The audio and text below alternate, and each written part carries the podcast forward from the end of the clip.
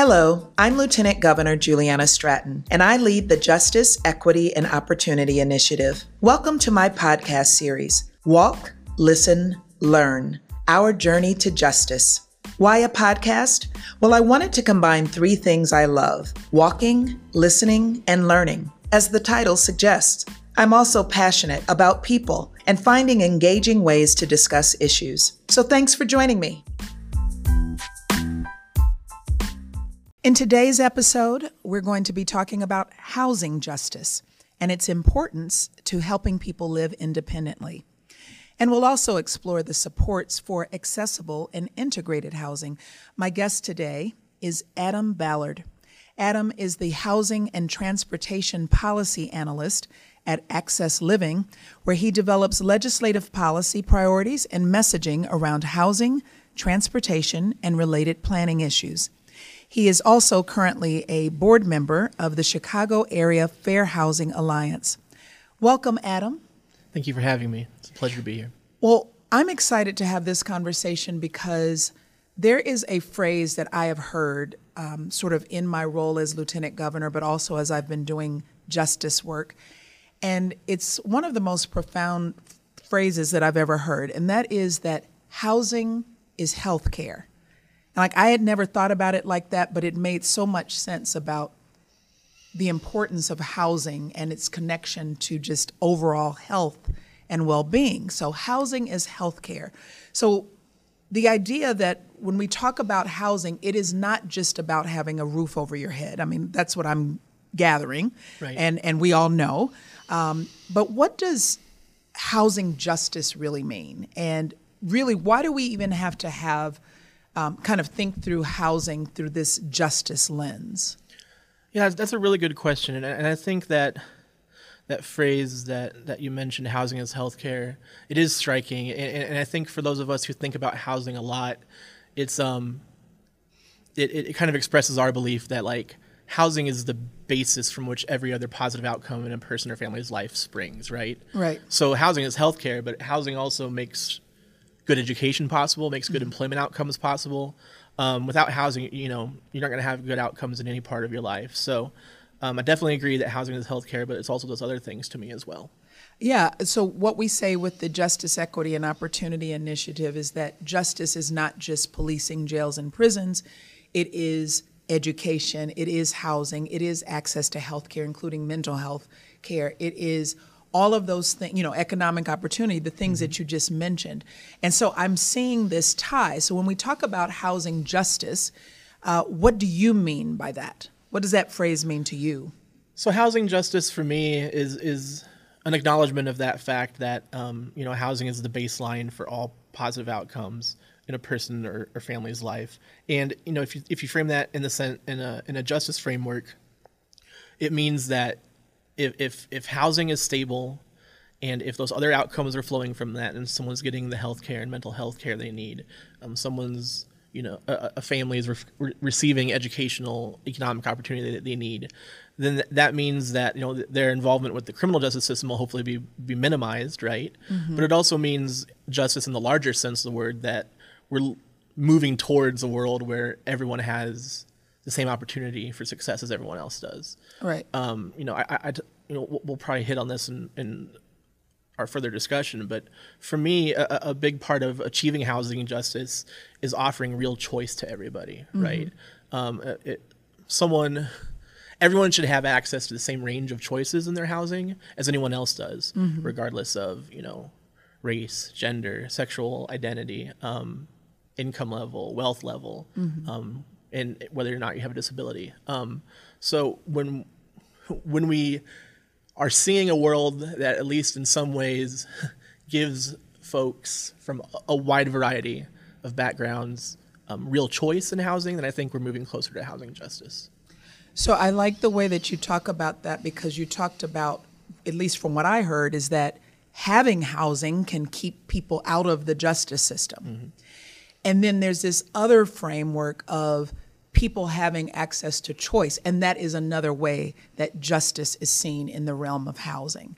So I think when you talk about choice, certainly what one thing that comes to mind, and it might not be the only thing that comes to mind, Uh, but one thing that I think comes to many people's minds is affordable housing. Is the housing affordable? If it's affordable, then you have choice because then more people could be able to afford it and make sure that they have, um, you know, housing and a roof over their head. But there may be other barriers to housing. So, what are besides affordability, and that may be the biggie, but what else are some barriers to housing? Yeah, affordability is definitely the biggie, I think, for, for all communities, right? We're, we're in the midst of, and we've been in the midst since way before the pandemic of an affordable, of a housing affordability crisis. Um, that's been just true for a long time now in this country.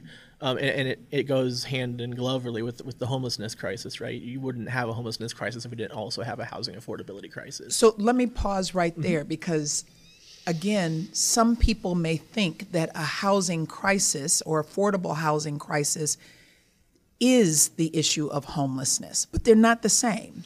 No, they're they're not always the same. Um, again, they they they um, I think they have some correlation, but they're not the same.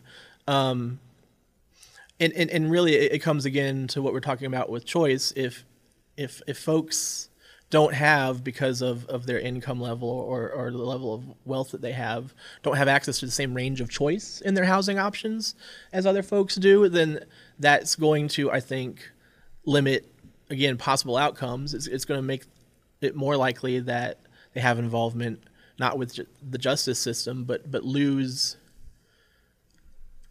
it, it's about it's about opening doors to poverty, right? That's, mm-hmm. that, that's also underlining what we're talking about. Mm-hmm. Um, it, when your ch- when your choices are narrowed, the, the the the odds of falling into poverty are higher, right? But so what, what does yeah. so what does so you hear these phrases homelessness, mm-hmm. housing insecure. Can you talk a little bit about what those the differences in these phrases for those who may not know what the distinction might be? Yeah, so I mean, uh, when I when I think of, of people, individuals or families who are housing insecure, I think of folks who are probably stably, well, somewhat stably housed, but at a high risk of losing that housing, right?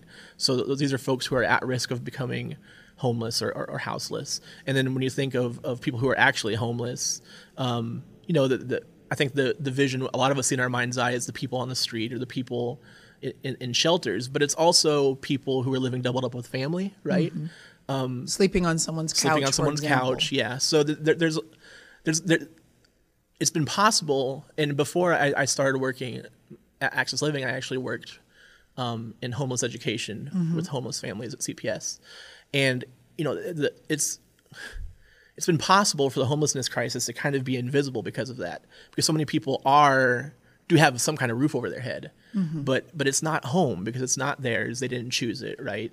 And, and again, because they don't have control in that situation, because they didn't have choice in that situation, home is not the base for those those positive life outcomes we talked about at the beginning for those folks. Yeah, when you talked about education and health care and all of those things that when you have a roof over your head, it's easier to access those. Right. And that's justice. That's justice, right. Um, and, and again, and for, for me, it all starts with affordability because when you don't, when you're not able to afford um, the same range of choices, then your choices begin to be limited, and we start to slide towards towards more negative outcomes.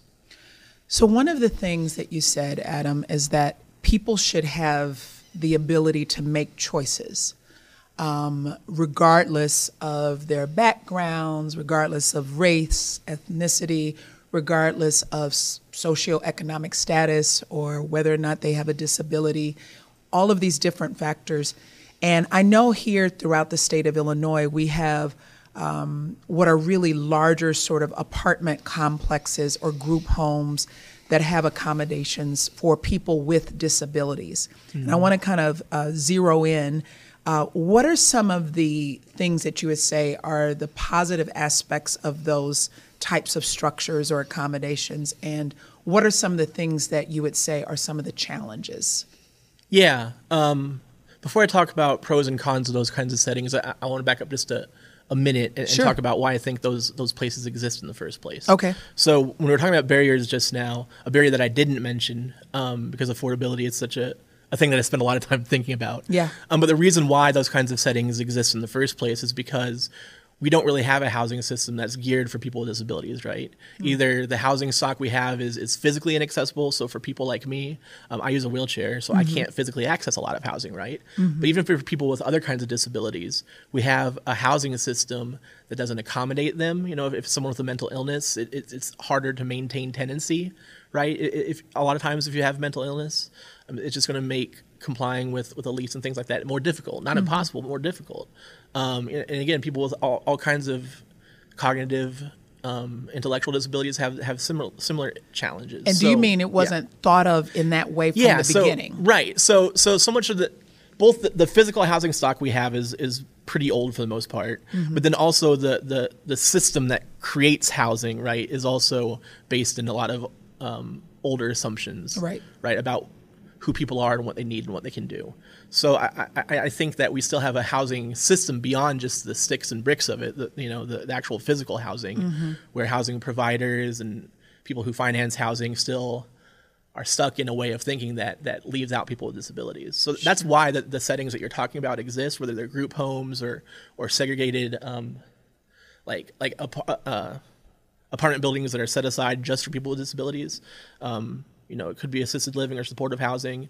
Um, that's why those things exist. And, and as far as what's good and bad, I, I, think what's what's good in some of those settings is that the support you need is there mm-hmm. more often than not. I mean, there, are, like anything else, there there are also bad actors in the house in the disability housing space, right, who aren't giving people what they need. But hopefully, most often, mm-hmm. what you mm-hmm. need is there as far as support.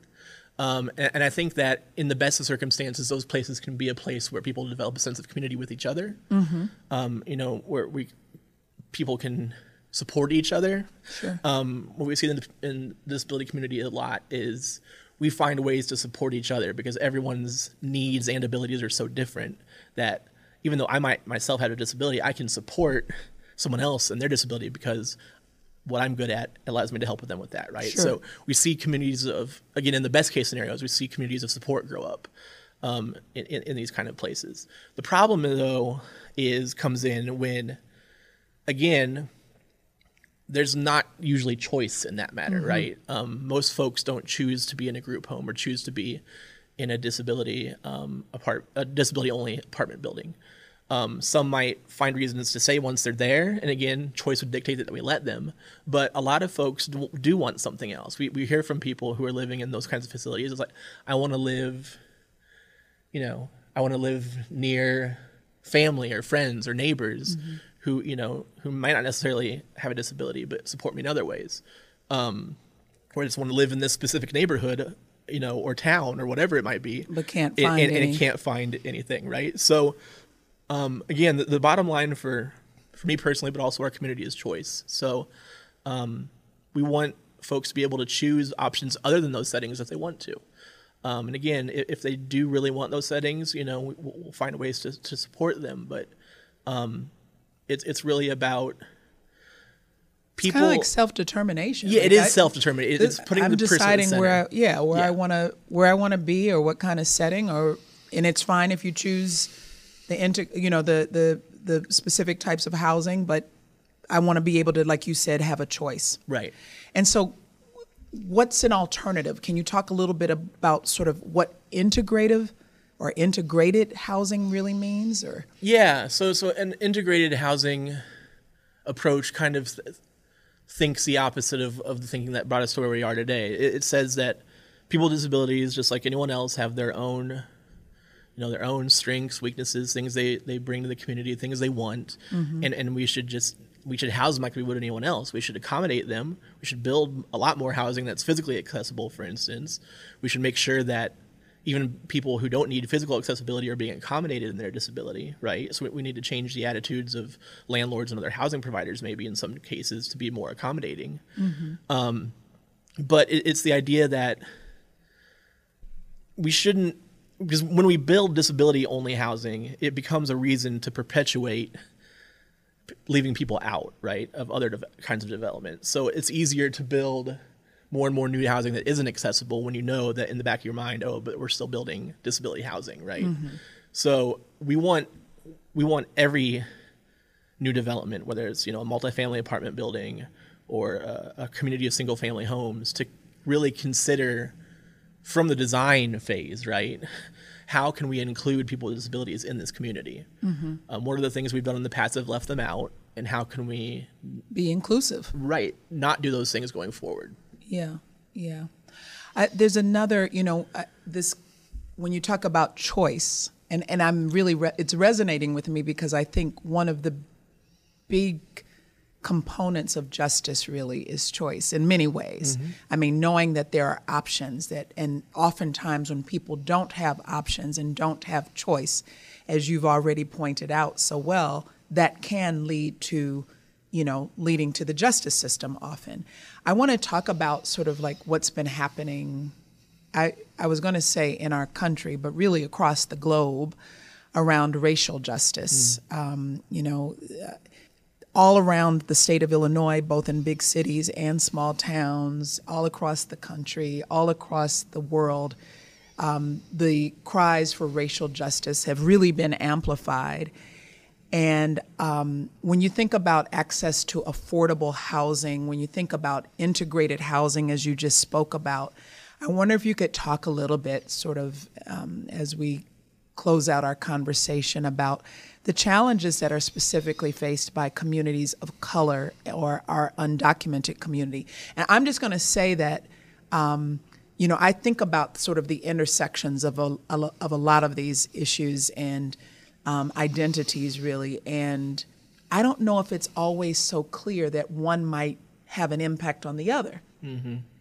You know, just kind of like just thinking about it, I'm not sure if somebody would say, "Oh, yeah, when you think about uh, access to integrated housing, this is how it's ch- specifically challenged by being in the undocumented community or a community of color." Can you talk a little bit about like how these things are all tied and? Yeah, yeah, absolutely. So I, I, I- think that those conversations you're talking about are so so important, and in, in a lot of places, obviously, you know, long overdue. I think that there's conversations happening around intersections like you're talking about, um, like within within communities and then a, across communities, like you said. So, for instance, like the disability community itself has kind of had well, is in the midst of, I'll say, like again, an overdue reckoning with with race race intersections in our community, right? Um, traditionally, um, the disability community, which is a pretty young, justice focused community, we've really only been around as like a movement since about the '60s or so. But um, our leaders, like a, you know, I, I think there's some parallels with like the LGBT community as well, right? For a long time, our leaders were were white folks, still are to a large extent.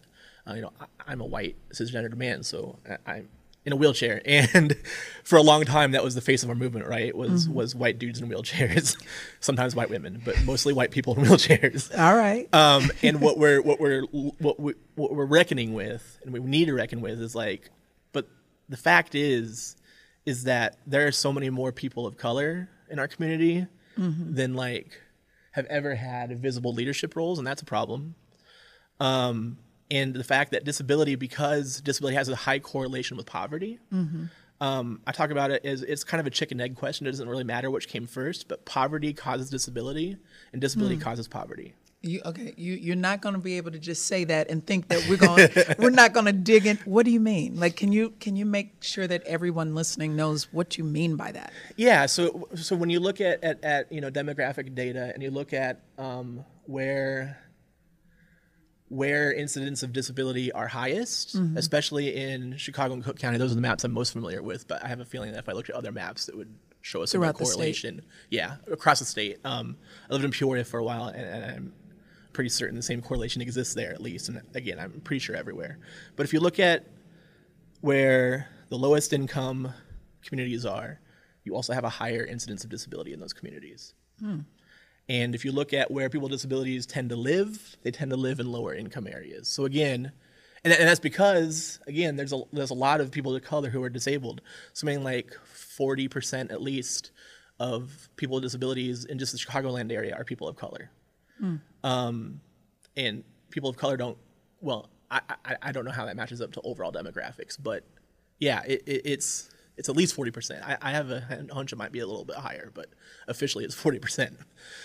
Um, So when we know that because black and brown communities have been, you know, discriminated against, disinvested in, you know, victims of, of redlining and all kinds of institutional racism and abuse, right? Sure. Um, so we know that black and brown communities are more likely to be lower income than white communities. It makes sense then, when you understand that poverty and disability are related, that there would be a higher incidence of disability in those communities. So there is. So mm-hmm. because, the, again, in the disability community, we, we've been late to talking about that. Mm-hmm. It's it's now a very important topic of conversation in our community. And and it and it clearly has to be a conversation, be, right? And it's not that lifts up the voices, right? Of and so that you know the that's leading to younger people of color mm-hmm. taking more active leadership roles in the movement, and that's only that's only for the good. That's only going to continue. Um, it also means though that sometimes black and brown communities haven't always been understanding of, of that correlation either. And I've heard from young activists of color with disabilities that they don't always feel at home in their communities as well, like you know the, the, their communities back back home, right? Mm-hmm. Um, because the black community, the brown community, hasn't always understood that there's a high high rate of disability and that those folks need to be again integrated, accommodated, and uplifted as leaders, right, within those communities as well. Mm-hmm. Um, and I think that you know I think that as we move forward and, and that the awareness of that intersection grows like across the board, that we'll see more more disabled leaders talking about racial issues and more again black brown other people of color who have active roles of leadership in the disability community as well and yeah. that can only benefit all of us right and do you see that same sort of correlation in some ways with the undocumented community I do. Um, so at Access Living, we, we have um, a group of uh, immigrants with disabilities. Um, a lot of them are undocumented, not all, but a lot of them are. Mm-hmm. And and we we know that there's a tremendous amount of of um, you know oppression and um, stigma at that intersection. Um, I think you asked about, you know, what, what do the barriers look like in, in, in those kinds of communities? um, a lot of the affordable housing resources that do exist have federal sources, and because they have federal sources, those programs aren't open to undocumented folks. Mm.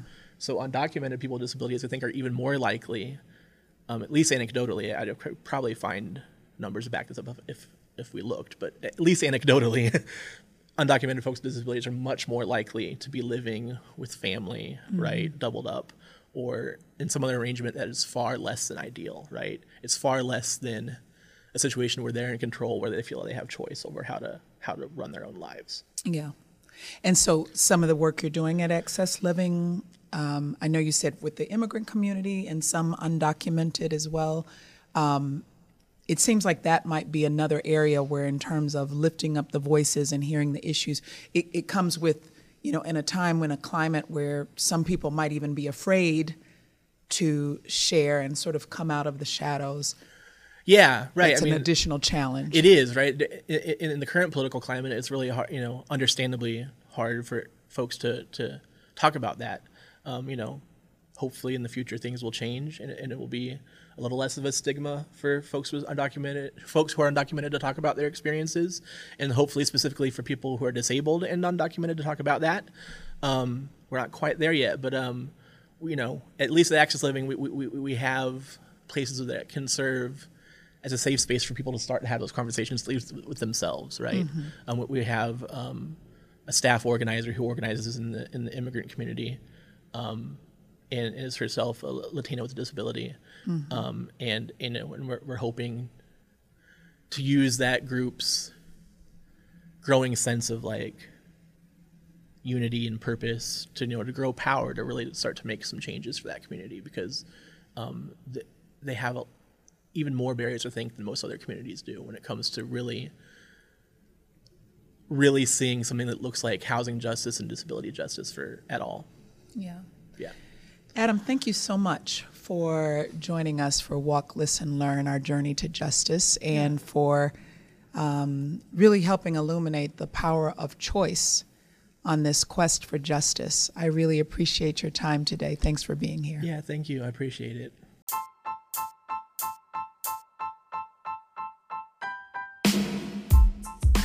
Thank you for joining us. That's it for this episode of Walk, Listen, Learn. Our Journey to Justice. Until next time, I'm Lieutenant Governor Juliana Stratton. Thank you for walking, listening, and learning with me. Let's stay on this path towards justice, equity, and opportunity for all.